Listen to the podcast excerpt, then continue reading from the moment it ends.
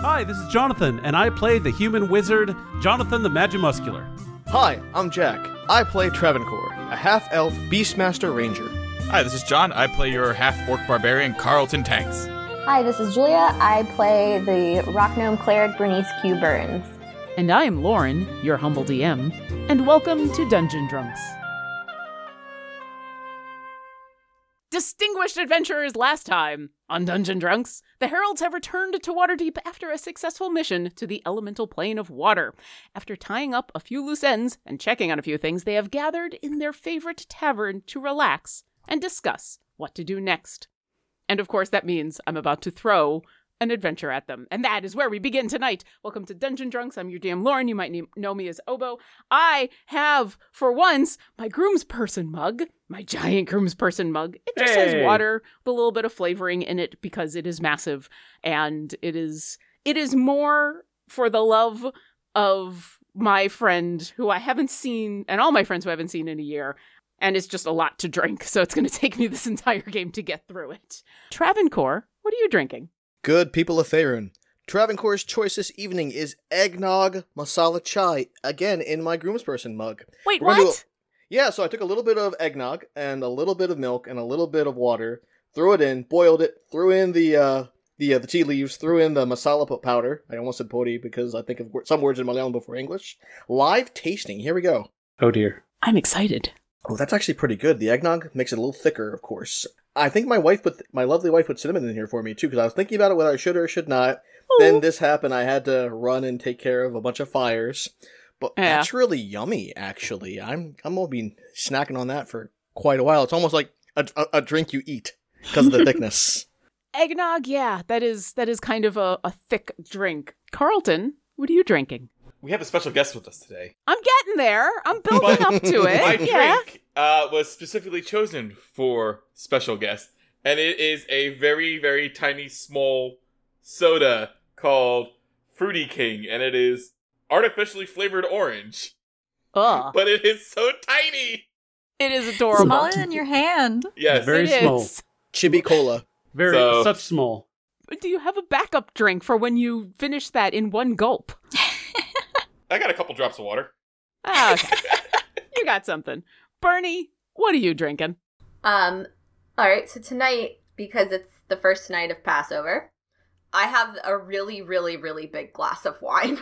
Is it Manischewitz? Uh, no, it's the red wine that I had in the house. That I actually, it's a cab sab that we had picked up before the LCBO, and I in part have it because my husband's parents actually brought me some Passover dinner because they knew that I was playing tonight, and they wanted me to still be able to eat Passover dinner.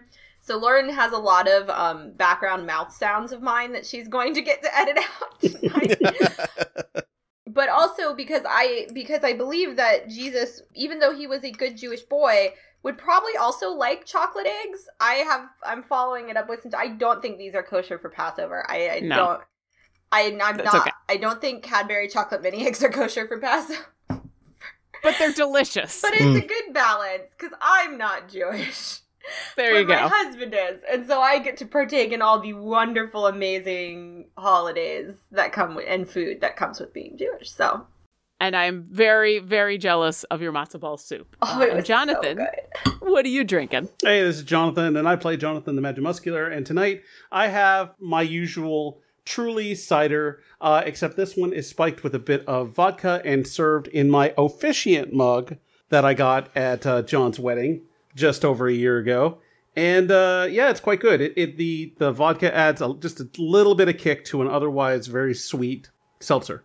Did I say cider? I meant seltzer. I may have said cider, and I have already started drinking on this. So Well, you enjoy that while I ask our special guest, Hope, aka Penelope, what are you drinking?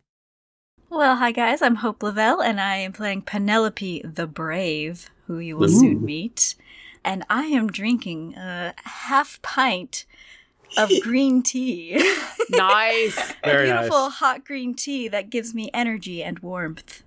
I and like you it. know what? That is the perfect thing for you to be drinking, as it is a cold, Waterdeep winter night as we open up into our game.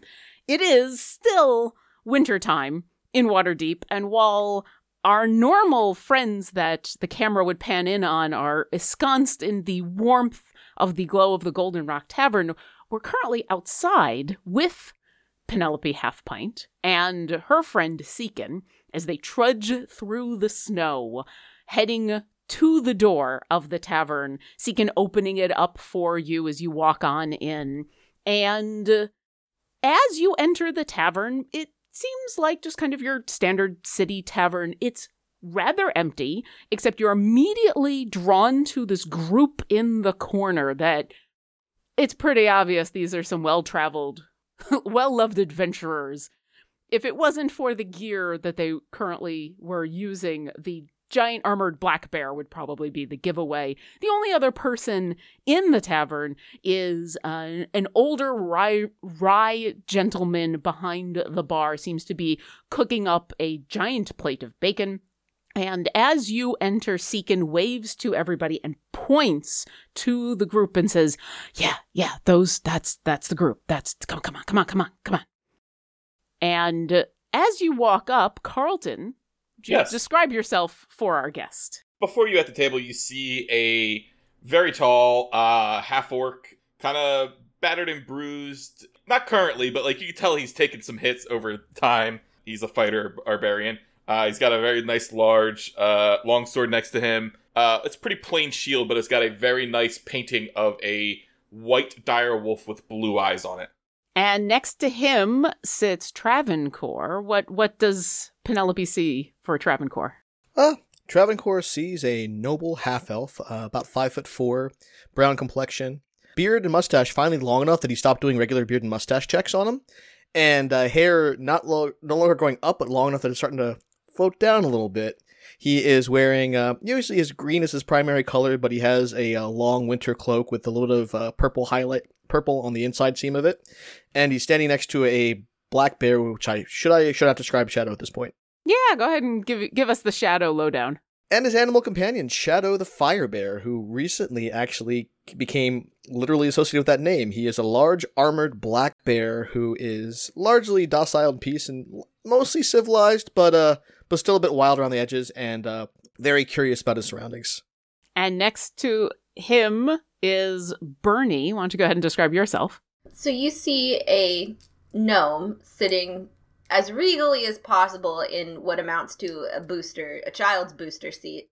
But I feel like you'd notice that from just about any bar in a major city that also has gnomes, has gnome specialized and smaller creature specialized gear. And uh, she has red hair braided around her head. She's wearing some scale mail. But most importantly, next to her is her battle mastiff, whom, while she isn't eating anything, she is uh, feeding him from her plate every now and then. And next to her is the final member of this group, Jonathan. Go ahead and describe yourself. Uh, sitting at the one of the edges of the uh, table is a what is very obviously a wizard. He is a brown-skinned, bald uh, man with uh, with a bushy beard and a and a much much nicer mustache than I've got. Uh, he is dressed in purple iridescent robes, dark purple uh, iridescent robes uh, that are strangely sleeveless, uh, showing off a massive set of arms, uh, surprising for a wizard type. And uh, he he is a big boy. He is working on some. It looks like he's working on equations, and he seems flustered. But helping with his frustration is a small pygmy owl uh, uh, standing off on one of the pieces of paper, looking curiously as uh, as they work on some spell that he's trying to figure out. And the four of you look up to see your old friend Seekin padding over to you, despite the snow, still barefoot, uh, but bundled up in all of the rest of the ways that make sense. And next to him, as he doesn't actually introduce himself or Penelope or any of you, he just kind of continues to point to these these four folks sitting at this very nice table in this bar, as though to say, "All right, here we go." Uh, next to him, Penelope, why don't you describe what the heralds see? You see the smallest halfling that you ever may have met, standing two foot seven inches tall, with a big bushy mane of red hair and a few gray hairs starting to sprout. This halfling has emerald eyes that sparkle with wonder and a dust of uh, freckles on her face. And you see that anyone who may have known Penelope Half Pint in the past, she used to wear a uh, shrub cloak of the forest floor that she would use to hide in.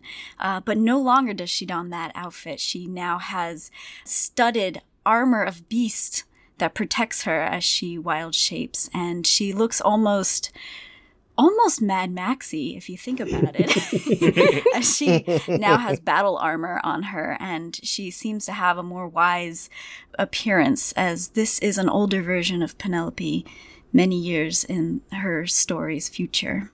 Bernie's gonna look at her and look at Seekin and look back at Penelope. She goes, Are you from the Feywild? Because I'm not going back there.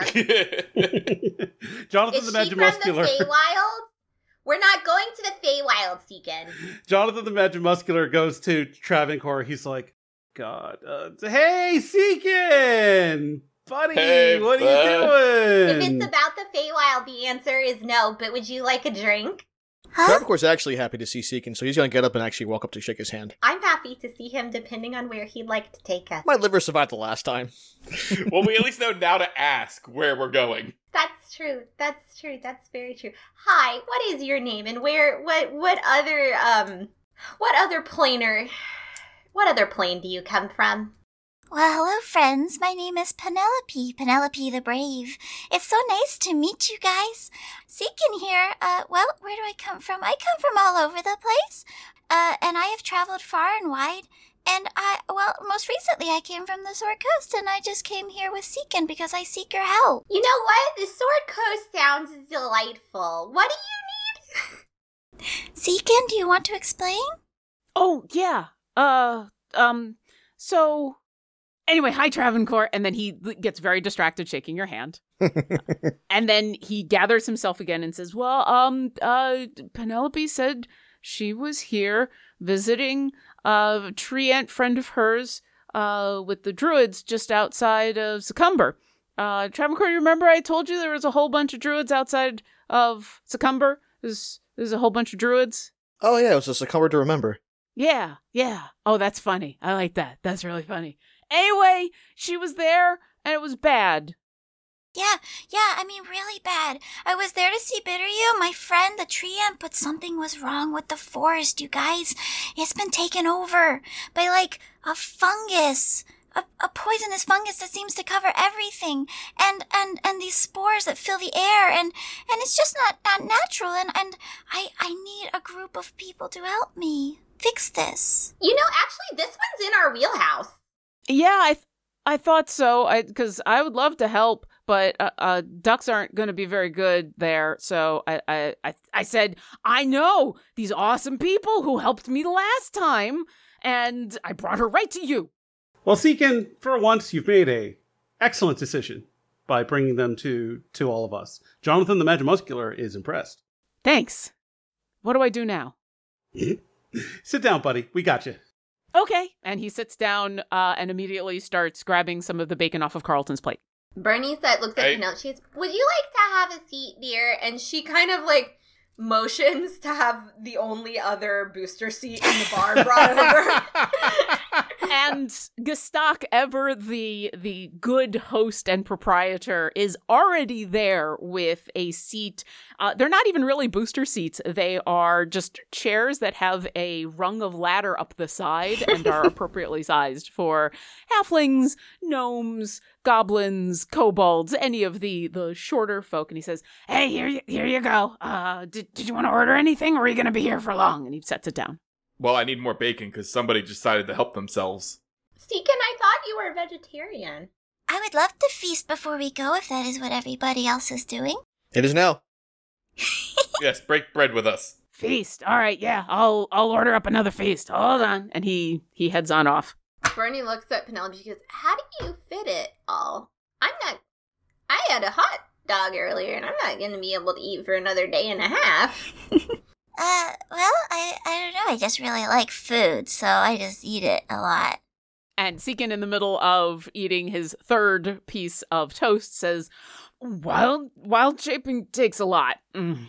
Yeah, yeah, I could eat like a whole bear. Sometimes when I want to eat more, yeah, I just wild shape into the biggest creature I can think of, and I just eat and eat and eat. That is extremely clever. Jonathan the Magimuscular is impressed for a second time.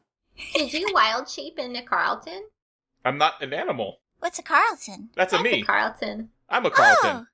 Oh, right, Carlton. Well, hello. It's so nice to meet you. A um, pleasure. I I I don't think I I would never want to wild shape into you because you are uh, a, an individual who is very unique and special. Thank you. And you see, I'm unique and special. And Yeah. not remembering if introductions have been made or not, Travancore will say, "Hi, I'm Travancore." Hello, Travancore. It's so nice to meet you. I like your uh, your beard and your mustachy thing. Ah, thanks. It took forever to get it exactly the way I want it, and uh, now I'm worried about like maintaining it. Wow, when did reality come into this? I know. Uh, art see- imitates life, imitates art. right? And Seekin says, "Oh no, it looks it looks really good. Yeah, yeah, yeah." And that's Jonathan, and that's Bucks. Bucks. Yes, this is uh, Buxton Bertram Bellwether, uh, but you can just call him Bucks. And and the owl looks at you, uh, kind of cocks his head, and then flies over to right in front of you and and looks up at you with uh, the most adorable uh, owl eyes from a very small owl. Penelope looks right back, trying to imitate that adorable eyes. Hello, Bucks. It's so nice to meet you. He flies up to your shoulder and sits and just like. Yay! oh, he does like you. Wow. And I get I get images from Bucks uh, of comfort, like extreme comfort. Literally comfort, because I'm sure that Bucks can kind of nest in Penelope's giant poof of hair. That's exactly what he's done. And Seekin says, "Well, yeah, I mean, she's a pretty powerful druid. That's why. That's why. That's why. Yeah, that's why. also, that's why I brought her here because." When she said about all the stuff that was going on, if if the druids that I know over in the woods are in trouble, they're go- they're gonna need a lot of help. So you should probably go soon. That's fine. Where is this we're going? Uh, and Jonathan the Magimuscular is going to kind of he's going to get out his spell book and like flip to one of the appendices and take out a, a map. And it, you see there are lots of uh, annotations, especially around the Sword Coast and uh, and all sorts of other stuff. And he says, "So where is this uh, grove at?" It's Secomber? oh, it's, a- it's like the south, uh, the Southwood, east of Secomber. That's where. All right. So Jonathan the Magimuscular is like, hmm, I've never been there. Does John is Jonathan the Magimuscular aware of any uh, teleportation circles in the area? There are no teleportation circles nearby. Okay. But as you point to the map, Seekin looks at that and says, "Oh, okay, yeah. It's been a while since I've I've been there, but I think I can get you there." oh, well, that's that's one less uh, powerful spell that Jonathan the Magimuscular needs to use. Seekin, you're all right. Well, I tried. Deacon, how how confident are you, darling, in the um end end result of whatever you're gonna do to get us there? Well, I got you to the Feywild, didn't I? You did. That's true. Yeah. Well, this is the same thing, just not as far, right? Uh, Sure. Uh, and he's patting his pockets and he looks over Johnson and says, "Do you have any chalk?" Uh, Jonathan the Magimuscular is like, uh, what color? We've got blood red, uh, ritual blue, or or arcane yellow. Oh, arc- arcane yellow. That sounds. Yeah. I mean, I I usually just go for white. I just go for yeah. But if it's arcane yellow, that sounds really like I should use that. I should buy some of the stuff that you have. Yes, you should. Okay. And he takes the chalk Strained smile. and he walks over to a section of the floor where he actually pushes aside one of the tables. You hear it creak across the floor, pushes aside all of the chairs, and starts to draw on the floor. And Jonathan, you are very familiar with the glyphs and the uh, circles that he is putting down. And you know that momentarily a teleportation circle is about to open up. Oh, we, he he really meant now, uh, guys. Uh, we we're going now, na- and Can we get the food to go? Grab the food. Grab the food. Don't worry, Miss Brave. That's not. Yeah, Yeah, you see Carlton just uh, shoveling.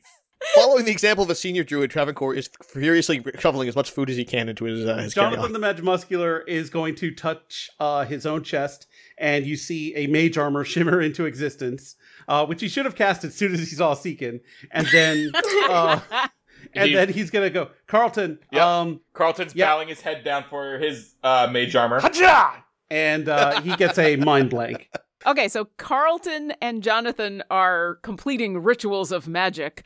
Penelope, Bernie, and Travancore, I need dexterity checks to see how much of the food you're grabbing before you you run away.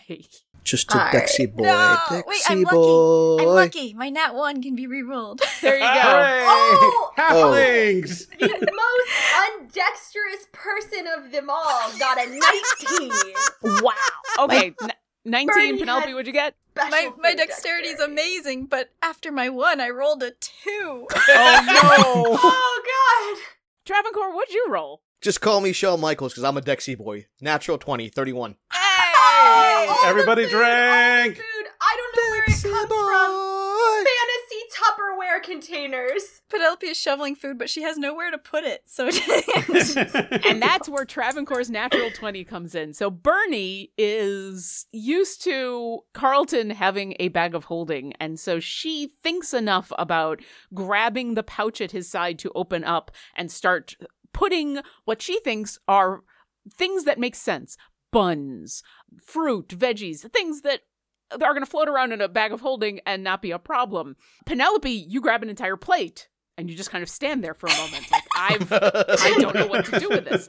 Travancore starts to essentially guide the entire table worth of food into Carlton's bag that Bernie is holding up with a grace of a juggler. Just food, food, food, food, food, food. And then at the very last moment, just gently places a finger under your plate, Penelope, and tips the entire plate into the bag of holding, just as Seekin finishes drawing the final glyph on the floor, and whoomp, the teleportation circle lights up. And with a proud smile of, look, Ma, look what I did, Seekin points to the lit teleportation circle and says, There you go.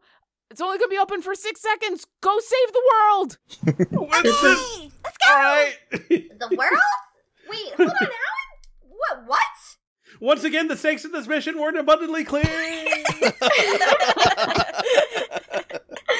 You all jump into the teleportation circle? Carlton Oh, yeah. looks at him at the edge until like it's right at the very last moment, and then just falls back into it, flipping him off.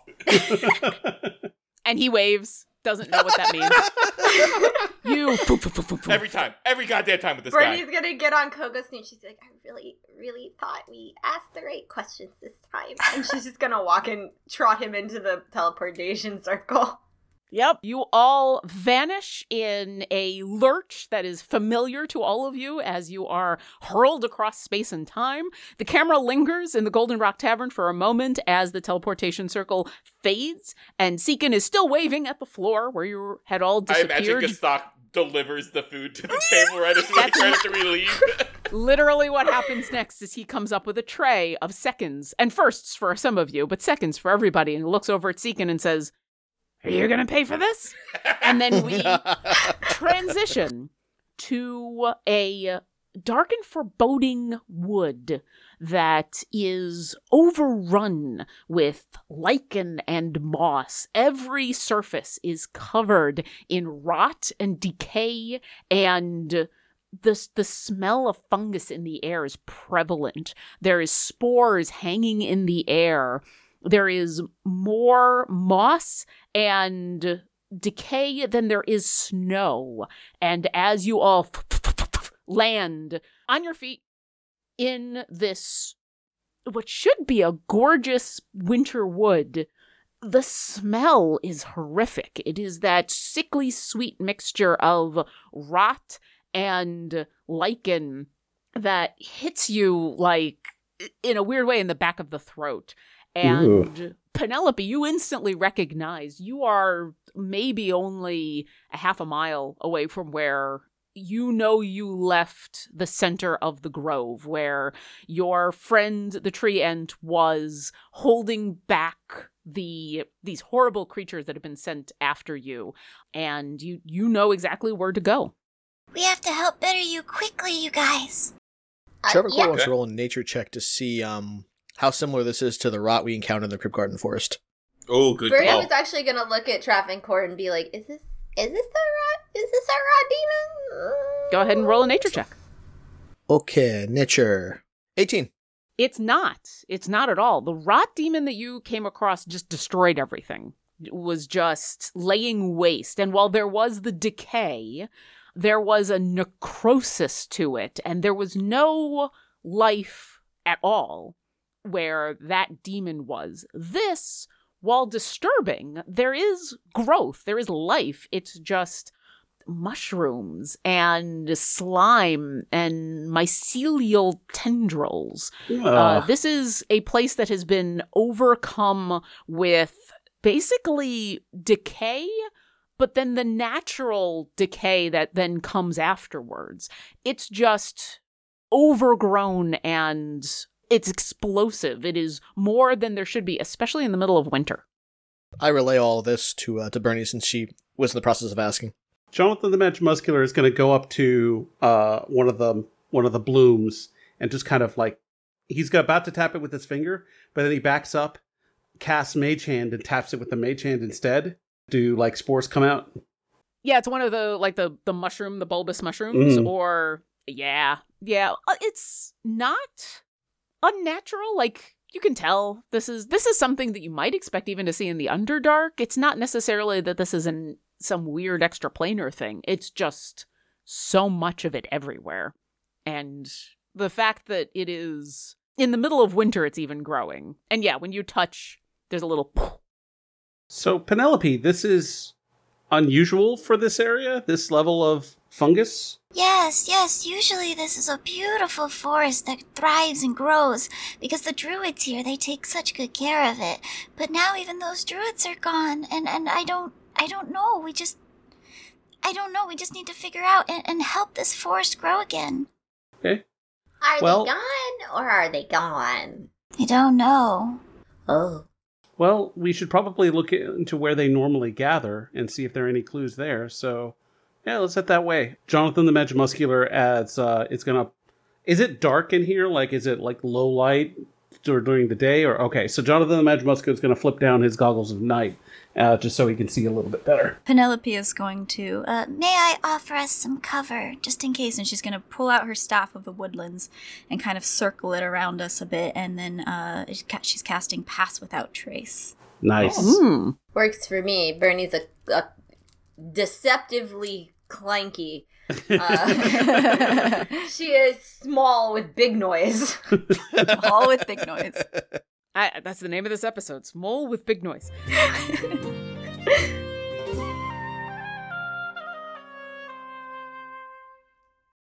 We here at Dungeon Drunks are huge fans of Idle Champions of the Forgotten Realms. It's a Dungeons and Dragons strategy video game that brings together D&D characters from novels, adventures, and multiple live streams into one single grand adventure. It is so much fun to put together a formation that includes champions from our favorite D&D streams, books, and Faerun's lore. Every week there's something new happening, and the game is available on almost any platform. Need some loot to gear up your champions? We're happy to offer a free Electrum chest to all of our listeners.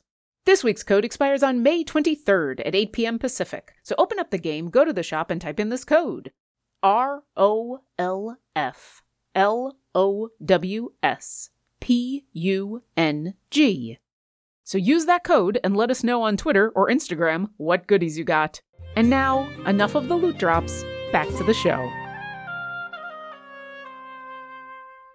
The atmosphere around here, not only is it late in the evening, the sun has gone down, it is cold, but there is no natural light except for every once in a while you see some phosphorescent fungus, you see a mushroom or two that is glowing, but it's all very dim. It is very, very low light, and you can tell within the next 10 to 20 minutes when the sun fully has set, it is going to be very, very dark. Uh, we've got Pass Without Trace up, so as Penelope starts to lead you towards the the grove where you know your friend the treant is and these druids were, I would love some stealth checks from everybody. Wait, if I have disadvantage, I have to roll twice. Yeah. Yep. Yeah. And take the lower result, but then you still get to add 10 thanks to Penelope. Oh, the first result was good too. All right, Carlton That would be a uh, 11, so 21. and Penelope 28. and Bernie. It's a 15 plus 10, so we got a 25 going on there, which is Ah, too really shabby good. for Bernie. Clanky little bastard that she is. Yeah, you're doing better than Carlton. Uh, Jonathan Uh, 19. and Travancore 28. and Shadow. 29. 29. Yeah, you all did really nicely. I mean, even even Jonathan with the 19 on the low the being the low side, that's still you're finding the correct places to walk while the snow is uncomfortable. It is helping to dampen the sound. And you're moving deftly through the woods silently. And it's disconcerting because this would naturally be a quiet wood in the middle of winter. You would expect it to be soft, but it's eerie. And it's weirdly lit in places as you continue forward following Penelope towards where she knows Bitteryu was was last seen. Because of the fact that every once in a while you come across these phosphorescent moss or a fungus that glows purple or you see a tree that is just completely covered in lichen that's giving off this bluish glow. And so from moment to moment there's this eerie feeling of an almost alien landscape. And then you notice that the the trees in front of you, they don't grow thicker, but the empty branches that normally would be waiting for spring to bloom are now draped with lichen and vines that are covered in rot and moss and you're having to actually push them aside like curtains to get through before you move into a clearing. It's not a huge clearing, it's on a little bit of a rise. You can kind of feel that actually Travancore and Penelope go ahead and give me nature checks, and I'll tell you what you can feel. Nature boy. 17. 20.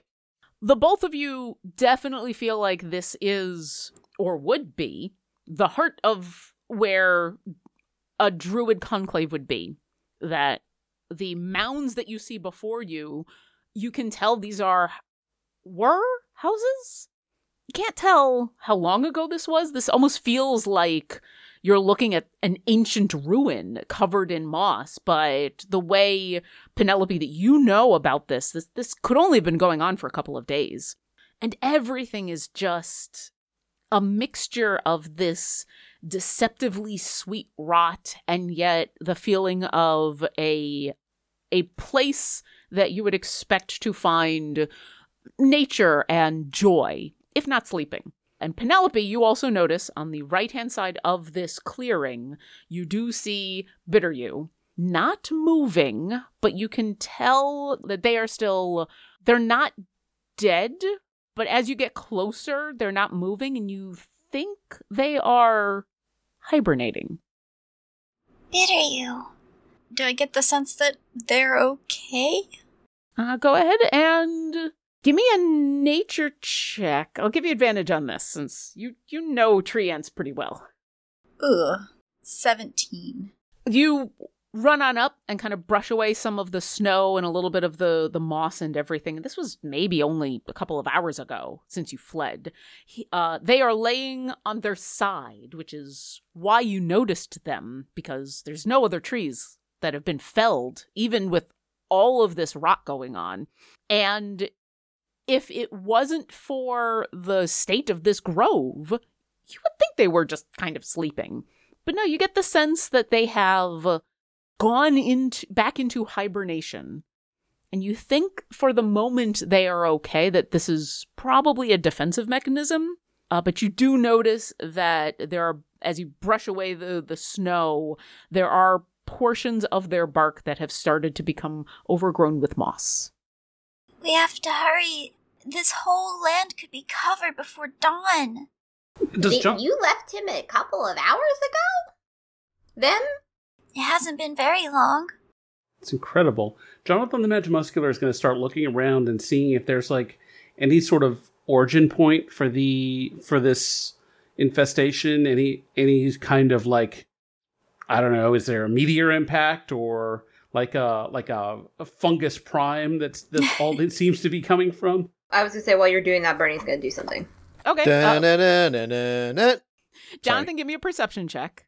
Oh, it was on an 18 and then it got to be a 2. So it's a 4 total.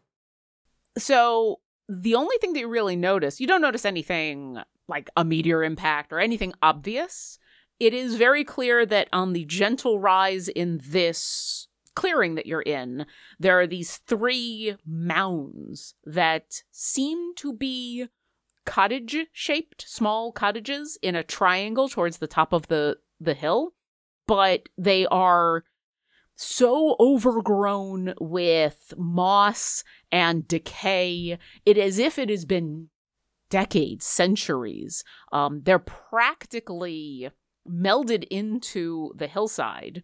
And the only other thing that you do notice is of the three, one of them you do think has completely collapsed. But that's all you see. Bernie, what is it that you wanted to do? Um, Bernie wants to see if she can heal the treant. Give me a nature check. Or actually, give me a medicine check. Okay, good. Because I was like, nature. Give me a, a medicine check, assuming that Penelope, have you told the rest of the group what's what you sensed with Bitteryu? Yes. Okay. Okay. Uh, so twenty-one.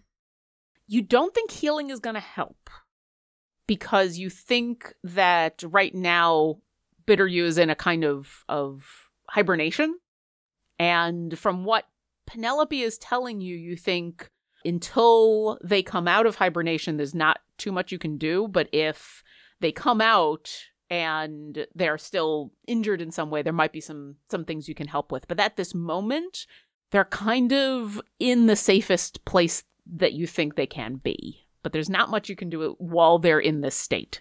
Well, we can heal your friend if we can get them out of hibernation. I think that hibernating is the best thing for Bitteryu right now. We can take care of this problem. We got this. Okay, do we know where the problem came from? Is is there is would Penelope know, you know how like moss only grows on the north side of tree kind of myth or anything that might lead us to the center of the issue? Give me a perception check. It's a 23. Nice. looking around, especially as you've been walking through the woods, and from what you remember this looking like just a few hours ago, you can smell the difference from where you teleported into to just, you know, this is 15 minutes of walking through the woods. It smells so much heavier here. You're definitely closer to, if, if not at the source, you're super close to the source the same way rot has that flavor that you can almost taste in the back of your throat. And as you look around this clearing, the two you know that there were three druids who used to live here, who should be living here, and you think these were their their houses. And two of them are still standing. You can actually see as you get a little closer the doors, um, the shape of the house, even though if you imagine a hobbit hole except something dark something that it was a house that was overtaken by the land and over overrun with moss and fungus that's what you're seeing out of these two houses and the third one the same thing happened but it looks like that one just collapsed under the weight and so you're pretty sure as you move up towards these two houses that are still left that are completely subsumed by the fungus it's coming from around there. This is this is the center point. Something happened here. You can just taste it in the air. Penelope's gonna look at these two houses and then just think very pensively, almost wisely. And then she goes, Eeny, meeny, miny, mo. Get the tiger by the toe. I choose that one. and she's gonna go into the one on the left. Is All right. Someone's gotta go with her. Are, are we going with her? And she's I'm gonna gonna Yeah. Bernie's watching this and she's like looking around. She's like, "Are we? We're going. We're going, right? We're going." Yeah, we're going. All right, Penelope, you push open the door, and after a moment of hesitation, it sounds like everybody's following. Yeah. Yep. Okay, Yeah.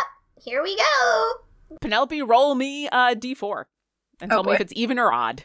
Oh God. Enough. It is even. Okay. You push open the door, and it takes almost no effort. It's as though the wood has been just waiting for this last moment to crumble in your hands. A home that you know at least several days ago, if if Bitteryu was to be believed, was just a normal little house, uh, a cottage here in the woods for a nice druid, a nice group of of druids. And as it crumbles and you walk on in, uh, you see that what used to be a cottage is now a shell of a large room barely held together. There are stalks of slimy violet mushrooms that are almost as tall as you, kind of dotted all over the place.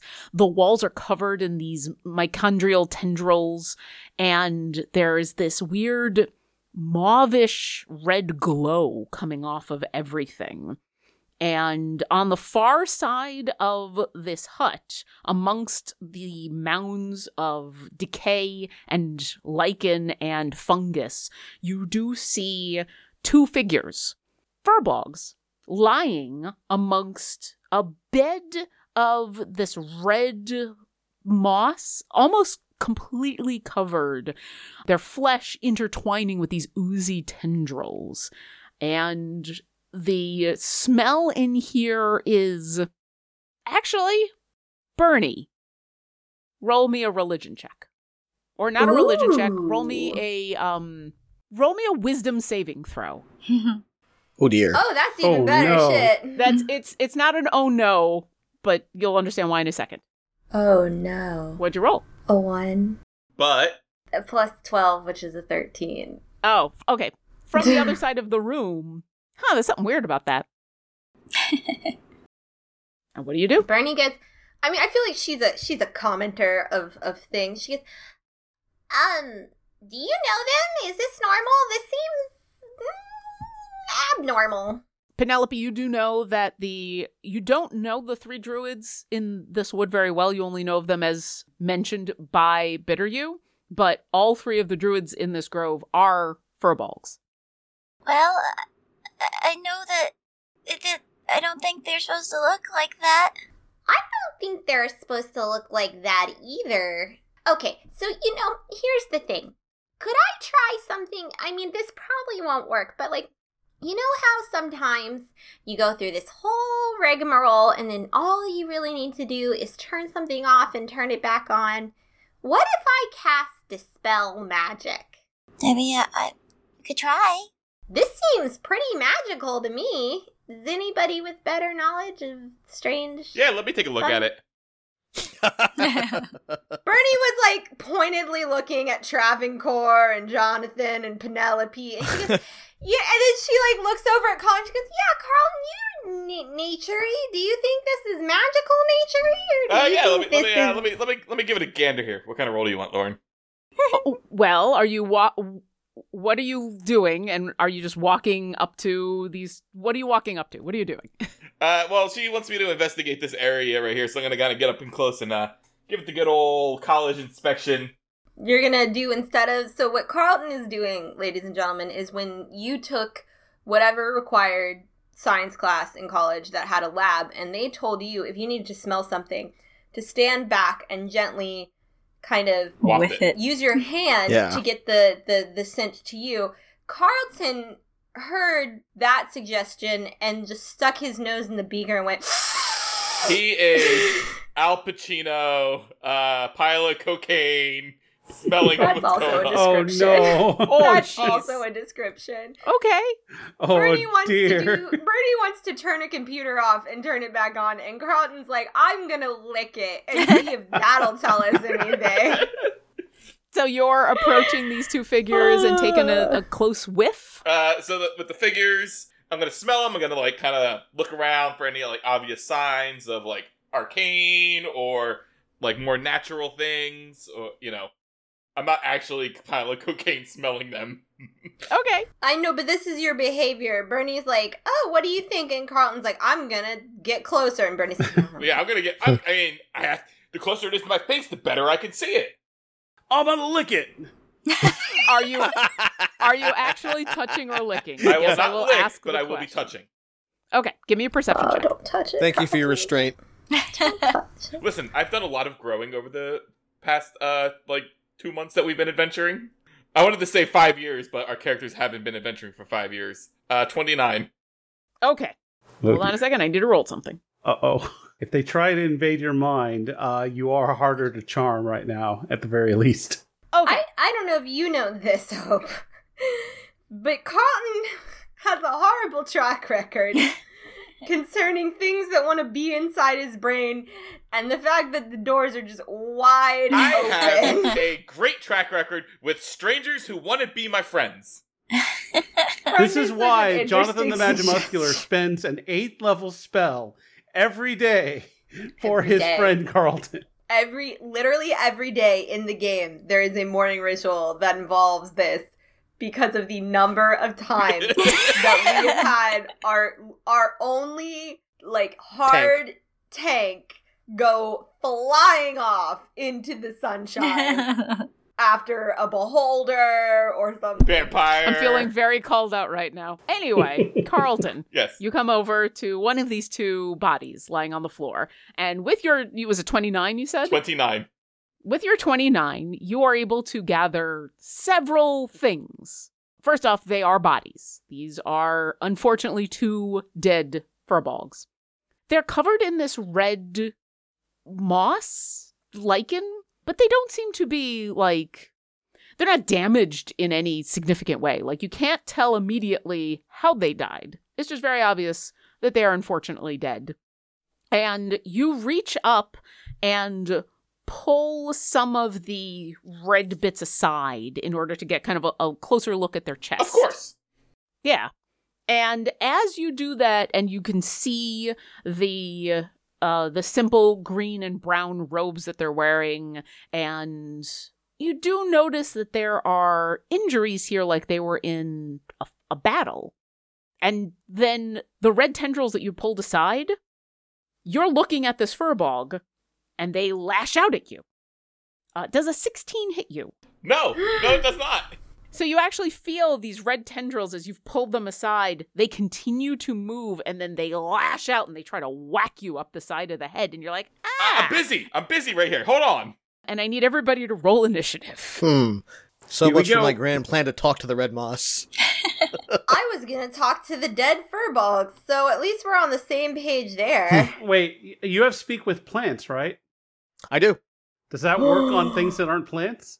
Well, red mo- moss is a plant, guess. isn't it? No, Moss it's fungus. fungus, yeah, it's a Moss is a fungus? I thought moss. Yeah. um, lichen's a fungus. I thought moss itself was a plant. I mean, I, I, I I'm thought not moss educated in lich- these matters, so I'm Well, not sure. To the internet.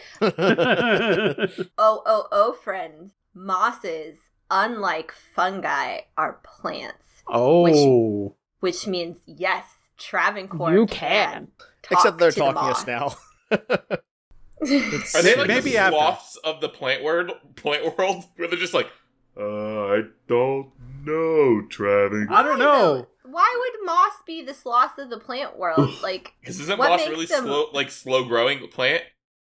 You'll learning find out when you talk about talk the to them. land. Okay. Oh, there's a lichen versus mosses chart. Lauren, we promised you no tangents. I'm sorry, I'll X out.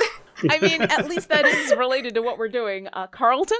Uh, I got a uh, 15 on my initiative. Jonathan? Also a 15, but I believe my dex is lower than Carlton's. Okay. And for the sake of uh, this combat, have Bucks go either before or after you. That's I'll let fine. you decide. Travancore? 25. And Bernie? oh, well, that's about right. I got a six. Okay. So, uh, the equivalent of getting a nice definition of initiative. You were just thinking about it. Penelope? With my beautiful plus nine initiative, Oh. I got a 13. Ah. oh no. Okay. And Shadow. 12. Okay. Let's start this combat. Travancore, Yo, yo. you're used to keeping an eye out. You're used to this moment happening. You get to go first. Let me tell you what you see in this moment. So not only does the the stuff that is surrounding these two dead furbolgs lash out at Carlton in a very weird way, you do see three other figures appear. Two of them, all three of them, it's as if part of the wall disengages and a creature that seems to be made out of fungus appears. Two of them come down from the ceiling and seem to be bird like. They have wings and claws, but everything is sticks and moss and drooping bits of slime. And from your left, there is a humanoid creature, also regaled in the same way, just covered in mitochondrial goop and fungus and rot. None of them are next to any of you at the moment, but Carlton is about 35, 40 feet away in front of you, and the rest of you are still at the door. What would you like to do? All right, so I'll just manual it then. Just so plus eleven. So I'm gonna do my sharpshooter feat. I'm gonna target the the first one you described, the uh, the armored one, and uh, I'm gonna take that One of the thing. bird creatures coming down from the ceiling? yes, one of the Harvey Birdmen. Sure. Uh, it's gonna be a gosh math. Uh, 18. 18 hits? All right, and I get to add uh 10 to whatever this is. All It was a 15. It's 15, I think. Yeah, 15. Yeah. 8 plus 15 plus. Okay, so normally it'd be 8. Because I just rolled a 1. Yay. Uh, so I just add 15 to that. So it's going to be 23 because math. All right. Thank you for joining me on this journey. I have joined you on this journey, and now you get to do it again because I believe you get a second shot. That's true. All right, so going to call the sharpshooter feat again. Yeah, you shoot at it as uh, the arrow does sink into it with a, a wet squelch as it pierces through a whole bunch of this moss. Okay. This roll. Ooh, that's, uh, let's see, 4 plus 11. That's going to be a 15. That just hits. Yay! All right. So add 15 to whatever this is. Much better this time. 14 plus 15. 14. Yeah, plus 15 is 29. So, yay. Yeah, your two arrows sink into this moss. You can't tell if it's a creature made of moss or a moss-covered creature. Either way, bits of the the fungus go flying off as these two arrows do some pretty grievous wounds. Uh, anything else? I got two kids. That's why I can't math. That's all right. That is why we have calculators and D and D Beyond. All right. And that's it for me. All right, Carlton. Carlton's sciencing pretty hard right now. He feels like he's doing a good job at being scientist, Carlton. And this red thing is just bapping him annoyingly, and it's pissing him off. So he's gonna rage. All right, you do. And since I am in melee flap, uh, flapping or smacking range, uh, I like flapping. Flap- That's a good. yeah, I'm being flapped because I'm not actually getting hurt by it yet. I'm going to attack the red tendrils. All right. Uh, does a 16 hit? Um. Yes, a sixteen does hit. All right, that'll be uh 16 points of damage. Okay. Yeah, you slash into it. And it's weird because now that you've taken this moment, even in your rage, to look at one of these enemies that's in front of you. because uh, I forgot it doesn't auto add rage damage. Okay. You you take a look at these flailing red tendrils as you slash at it, and you follow them, and you realize this entire interior is covered in them, and they are all now starting to pulse. Oh, oh, guys, I did it, Tom. What? What'd you do? What'd you do? Uh, I woke up the the house. I'm sorry. What? I woke up What the would house. you like to do? What would you like to do for Uh, your am I second still attack? engaged with these red tendrils, or am I able to move without being smacked back? so out of game, you are always adjacent to them, so you could move anywhere you Gotcha, want. because I'm inside. All right, cool. Then I'm gonna move to the bird, uh, Harvey Birdman that Travancore just shot, Sure. uh, because he's still up there, and I'm going to give him my second smack. Question: Does a 31 hit? Hold on. To Yes. the 31 hit. I like that you asked that. You never know. Listen. You never know. You never I mean, know. one day. You never know when I'm going to shield, Yeah. and the next thing you know, you, but yes, it does hit. So that's gonna be 10 plus my rage, uh, 13 points total. All right. Yeah, you you slice into a part of this creature, and now that you are close and next to it, it's it's kind of above you. You're having to to uh, I'm just like hit kind of above poking you. up at the ceiling with it. Yeah, and ooze is just dripping out. It's that that horrible goop that you find on the inside of mushrooms. ah. Yeah. Anything else? No, I'm gonna be here to kind of protect the pack. All right, Jonathan, it's your turn. All right, Jonathan the Magimuscular springs into action. And the first thing he is going to do, uh, he's going to hold on to that spell because uh, we might want to go home today. And so he is going to instead, he kind of takes up a boxing stance and he throws a punch at the. I- Are any of the Harvey Birdmen that uh, that either Carlton or Travancore have attacked? Are they still up? Both of them are still up. Only one has been attacked, so the one that's been hurt is basically directly above Carlton. The other one is nothing is directly next to you at the moment. So one of them is hurt, the other one is not, and there's the third humanoid creature that's come out of the wall to your left. So he throw so Jonathan the Magimuscular throws an uppercut, and as he does, his fist is surrounded by purple force that grows and grows and grows and grows and becomes a Bigby's hand as he uppercuts the uh the Birdman that has been hit and casts Bigby's hand. All right. Big Beast punch. Bigby's punch. Let's see if this actually does what I needed to do. Uh, does a 28 hit? Definitely. All right. So the uh, the Harvey Birdman takes 13 points of force damage, Okay.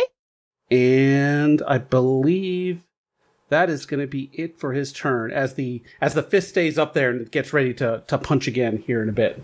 All right. Penelope, your new friends have sprung into action, but it is your turn. What would you like to do? Can you just uh, once again elaborate on these these tentacles or these tendrils that uh, Carlton was I don't know uh, work working on? It, it made everything else move. Like what else is like it was connected to other things? looking around very quickly, it's as if the the whole interior of this house is covered in a bunch of different stuff, but there's a layer of these red tendrils that seems to be everywhere and those are the things that on the bot on the floor in front of you at the far end of the house are also covering the two bodies and when carlton slashed into it because you get the sense this seems to be one large creature. The whole creature shuddered. So, Okay. Penelope will look at all of this, all the chaos that has begun, and she's just going to, in a calm moment, look at the tendrils and just say, This is for my druid kin. and she casts blight upon the. Nice. The tendrils. Okay. Nice, nice, nice. that's a save? It is a oopsies. roll. it's an Uh, oopsies. It is not an it's an oopsies. It's Oh, an dear. oopsie daisy. It's a- you gotta make an oopsie daisy roll. Constitution saving throw. Okay. I think a Constitution saving throw could fall under an oopsie daisy roll. it, it, Not ro- a dexterity. it rolled a two, so uh, All even right. with its bonus, that ain't Oopsie happening. daisy. All right, that'll be 37 points of necrotic energy as I take its vitality. Ooh, Oof. that's very nice. You watch. Bernie looks at Travancore and goes, Can you do that? Not yet. oh, it's good. It's real good. So you reach out and blight near you, and the whole house shudders as this cr- the whatever this fungus is that has encircled the entire house just reacts to your blight and bits of it blacken. And Carlton, since you're the closest, because you're really the only person who's entered fully into the house, everybody's kind of just still within the threshold you're the closest to the two bodies and you do see some of the red tendrils around the bodies kind of wither and crack anything else Ooh, uh, mm, yeah, mm, no, I'll hold it. Okay, that's it. carlton the creature above you Yeah. is going Wait, to what? Oh, they go before me. Yeah, I go after everyone, don't I? yeah Oh, sorry sorry. I sorry was bernie like, what about Bernie? I and then oh, it's all it's always like this. yeah sorry uh you do get to go before one of the creatures you did beat Oh. you did beat one of my three uh so first it is the one that is above carlton the horrid flying-ish creature. It's not even really flying. It's still just kind of gripping the the ceiling and has dropped down a little bit towards you. It opens a beak and this screech emanates from it and it's this high-pitched whine that almost is inaudible but you can kind of feel it in the back of your head as the the mouth of this bird-like creature also drips with more of this goo i need everyone to make constitution saving throws Okay. Oh dear.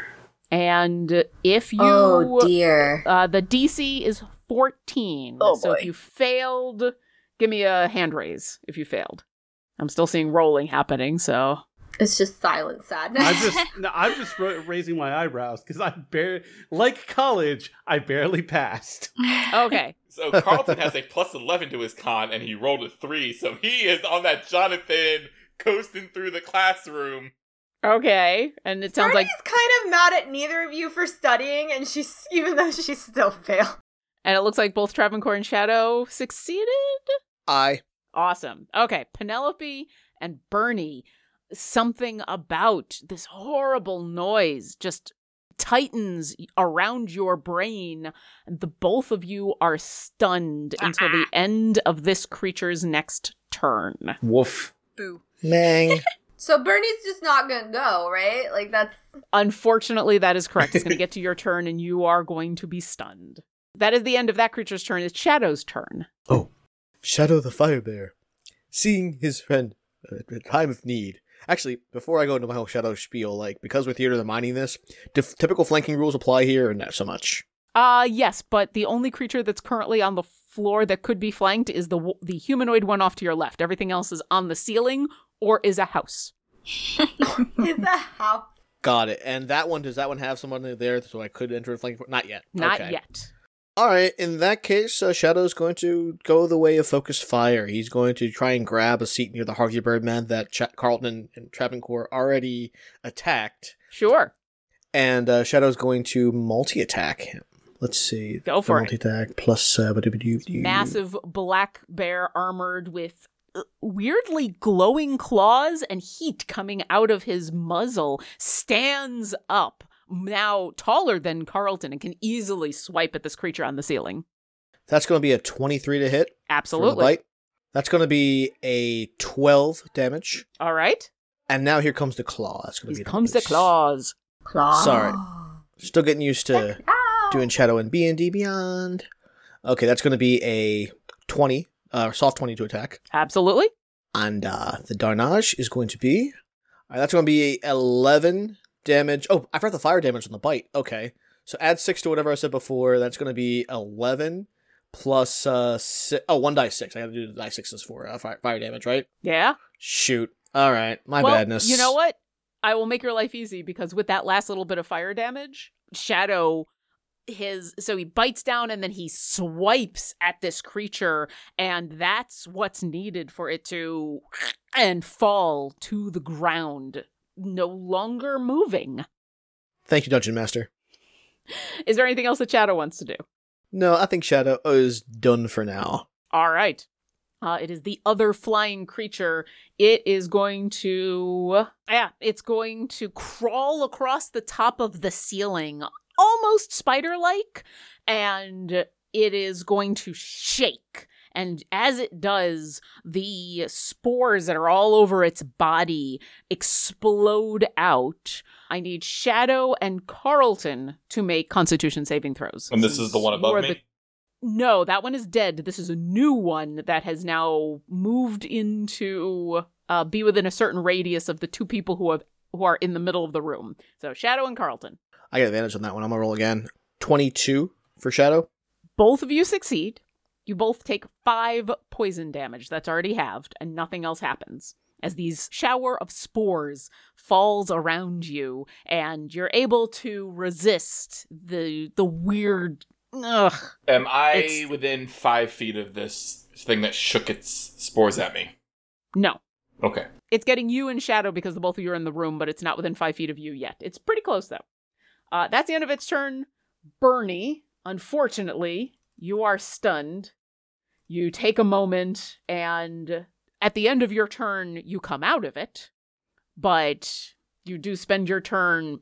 Mm. And then it is the creature on the left, this humanoid mass of fungus, walks almost casually into the, the room, walks up to Carlton, and the arm raises and there's there's no distinction between fingers there's no details to tell what kind of creature this is if this is just a humanoid mass of fungus or if there is something under all of it and it lays a hand on your shoulder and i need you carlton to make a constitution saving throw 29. Nice. okay you are going to succeed so you'll only take half of this damage Great. Also, I do not have my little board, so you guys are in charge today of telling me when you get below a certain amount that you're worried about being healed. As this creature touches you, you feel this necrosis course through your body as it has cast harm. And wow. you would take 48 necrotic damage, Am but I- you'll have that since you Am I in range of that? Um, Because it's casting a spell, right? Yes, it is. Uh, am I within 60 feet? Yes. Would you like to try to counterspell? I would like to try and counterspell that. I don't, because I don't. Uh, so I see it trying to cast a spell, so I don't know what spell it is. So just to be safe, I'm going to throw a fourth level. I, Jonathan, in, in his mind, Jonathan the Magimuscular was like, "Oh, that looks a little nastier than," and so he's going to throw a fourth level. But I know that I'm going to still have to roll, right? You are still going to have to roll. Okay, so let me mark off the spell slot, and then okay, that is going to be a 23 then. Then you do succeed. So, Carlton, you do not take 24 necrotic damage as you are able to avoid getting harmed by it. But it is now and it was deceptively calm. There was no weird motions. There was no, and now that you're next to it, there's no face. There's no, it's a head, but there's just a mass of moss and lichen and nothing else. this is some like like Last of Us, Halo Flood, uh, sort of horror stuff here. I, I don't like it. I don't like it. Uh, Travancore, I'm sure you don't like it either, and it is your turn. Okay, uh, let's see who's left. Uh, there's a humanoid figure there as well who's taking a bit of damage. Uh, the humanoid figure hasn't taken any damage. Not There yet. is Oh. the flying creature that hasn't taken any damage, and then there's the third one that is dead. Well, you're going to do some Elvenoid on humanoid damage here. Travancore is going to cast on his bonus action Hunter's Mark on the humanoid character, Sure. And he is going to Issel Gall him again, this time not using his feet, which means I can just click this button, and uh, hopefully it should work. Okay. All right, that's going to be a 23 to hit. It does. All right, we're going to do 9 damage plus another 3 from the Hunter's Mark. Okay. And I got one more attack. Here we go. Hello. Is that a natural 20? 36, but a natural 20, my third of the game. Everybody nice. drink it until you last your first two times. Very nice. Go ahead and roll. All right. Here's that. Oh my gosh. Okay, here we go. And that's going to be another 21 points of uh of damage plus I have to double the uh double the dice on this one too. So just roll two of these. That's going to be another 8 from uh from Hunter's Mark. nice. Where do you hit this thing that does so much damage? Oh, Travancore's favorite place, the eye. It has no and it's weird. There is there is no eye, but you do sink the shot right where it would be, right where you expect an eye to be on a humanoid, where the head is, and the arrow lands and sinks in deep. And so now Carlton facing off in quotes against you. There once again no features on this face, but now one of Travancore's signature arrows, one of his magic arrows, is just poking out of a mass of moss and fungus. He's Anything trying else? to take the face off. Boom, boom. Anything else, Travancore? I think uh how close is Travancore? Is he in any danger of any of these guys getting close to him and then within the next turn, or is he solid? Uh, they're about 10, 15 feet away. There's nothing directly next to you. This whole room is maybe about 35, 40 feet, and the fight seems to be happening in the middle. Travancore is going to move back as far as he can and- and still remain in what weapon range of, the, of, of all the attacks of, of the all the available targets. Uh, because of sharpshooter, you could exit the house if you wanted to. I think you should. Yeah. Was Bernie, in her state of being stunned, able to communicate that she thinks we should all leave the house and Jonathan should just burn it down? While stunned, no, but you are no longer stunned. And so uh, you can't really talk too much right now because we're in combat, but you are no longer stunned. Okay. All so right, you gotta well, keep it quick. Bernie wants to communicate that she thinks She says, Get out of the house, Jonathan! Burn it down, burn it down, burn it down! And on hearing that, Travancore is going to get on out of the house. All right, Carlton, you have a humanoid in front of you and a flying creature about 10 feet on the ceiling away from you. Well, obviously, I'm. I know Jonathan can sculpt fire around me, so I am going to put my sword into the face of Mister No Touchy. All right, Twenty nine we'll hit. for uh fourteen. All right. Second hit. You watch a sloth of fungus come falling off of this thing. That was that was a natural one. Oh no. Unfortunately, you miss. Carlton, why why did you fail so miserably at this hit? I got a little cocky. Is is really what it comes down to, and uh, I got taken aback by like the sloughing off, and I went. Wow.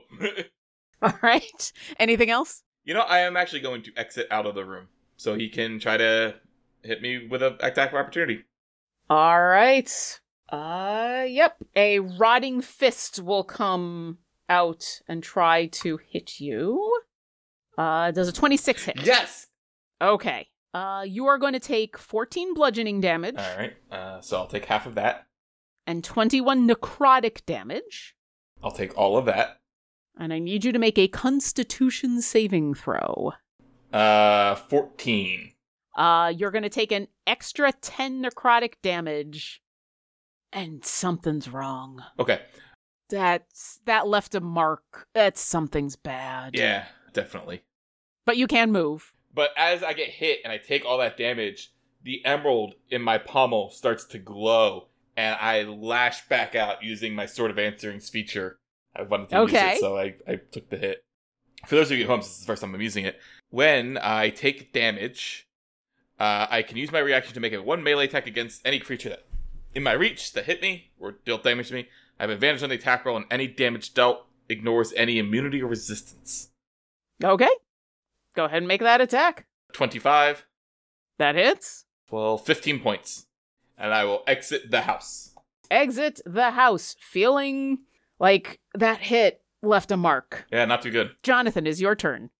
All right, Jonathan the Magimuscular is going to continue to work. The flying creature that he hit previously is still up, right? Uh, that one is dead, but there's the Okay. other one and the humanoid creature. All right, so Jonathan the Magimuscular, as a bonus action, is going to redirect the fist to just kind of smash the humanoid one, and he is going to make an attack. Where did it go now? Oh, good. Where did it go? Does a 16 hit?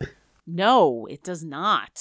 Okay. It it connects and it just seems to thunk into it, but doesn't seem to hit hard enough to do any damage. Okay. Then he is going to. Uh, Jonathan the Magimuscular is going to start backing out. He is there any way he can place a fireball to hit both of the remaining creatures and include the house as part of the uh, part of the area of effect? It's pretty impossible to not include the house. Okay. Jonathan the Magimuscular is going to cast a fifth level fireball to include all of those targets, and it's high enough level to exclude whomever he wants. It's going to get sculpted around them. But he is going to arcane overcharge the fireball. So he it's going to do maximum damage. So it's going to do 65 damage, Okay. and uh, they need to make a dex save. All right. Well, the Who- house who- fails. Okay. uh, and while I'm rolling, do you want to describe to Penelope what, Yeah, what happens? so- Because you're Penelope, you're standing there in the room getting ready to fight this thing, and Jonathan backs out, and you see a familiar fireball heading your way. but But uh, so Jonathan the Magimuscular smashes down ineffectively against the humanoid, and he yells, "All right, let's get clear!" And as he runs out, he hurls a bead at the at that'll in an area that'll include everyone. But instead of an orange bead, this is a blue bead, And as it streaks out, it explodes in blue flame that it engulfs uh, part of the house and both uh, creatures that are still up. However, if you are in the radius of the fireball, uh, as Carlton is, and I, I'm not sure who, how it's set up, but the fire whips around you, uh, leaving you unaffected. So, Penelope, you are momentarily surrounded by blue fire as everything goes up, as nothing made it save. As the fire dies, since it is your turn, what you see is both of the flying creatures are now smoking nothings left on the ground. The remains of the house itself are, is creaking and struggling to for the actual wood of this building to stay upright and the red tendrils are some of them are still there but they're in just pieces or around the the two bodies on the floor. Really the only thing that is left is this humanoid mass of fungus standing there. One of its arms and half of its side up to its face is just burnt away like so much plant matter. And you can see there isn't an inside. It is just a full mass of fungus standing in front of you. It is still up, but it looks like there's not much of it left, and it is your turn. Oh, I'm stunned, aren't I? Oh no, this is your turn. Yes. So we get to the end of your turn. The stun goes away. you have a moment where when the fire is going off and you're like, oh, this is going to be really bad. no, everything's fine. You see blue flames reflected in your eyes. As, As, I uh, can't move, I just see flames coming towards me. yeah, and they just pass you What's by. But what's Penelope's inner dialogue when she sees Yeah. this stranger envelop her in flame? I was gonna do that. um, it is Shadow's turn. okay. Shadow, I think everyone else was leaving the house. I don't know. Shadow, well, Shadow left the house, I guess, at this point. Uh, he hasn't yet, but he can if he would like to. I'm guessing the fireball shaped around him. Yes. Uh, yeah. Okay. It's, it's fifth cool. level. I can I can exclude everyone. I need to. I could even exclude a tree. If there was a tree that Penelope cared about, I could exclude around that too. All right. In theory, Shadow should have enough motion to reach up to the humanoid and go ahead and take an attack, and then oh, I guess if he takes an attack, you can't like dodge or whatever. Um. yeah, he'd have to move hmm. up to it, and then he'd he couldn't. take that opportunity. Yeah. No, Shadow is going to get out of the house. He sees Travancore doing it. And he's just like he saw a blue flame, so maybe he's thinking, regardless of whether it's shaped around him or not, maybe it's, this is not a place to be. So Shadow, Shadow's going to move on out of the house. All right, Shadow exits the house. Bernie, it is your turn. You are no longer stunned. First thing, she's going to. I guess she would, in order to do inflict wounds, she'd actually have to be real close up on that that guy. Uh, what does it say? No, inflict wounds is touch. Then yeah, you gotta be next to it if you want to do that. She's not gonna do that. She's no dummy. So she's just gonna get out an oldie buddy goodie, and she's gonna cast guiding bolt. I think she's gonna cast it at how how bad this guy looks. She's gonna cast it at fourth level. All right. That would be a twenty-four. Oh yeah, and uh, that is 20 points of damage. Bernie, describe in gory detail the death of this creature.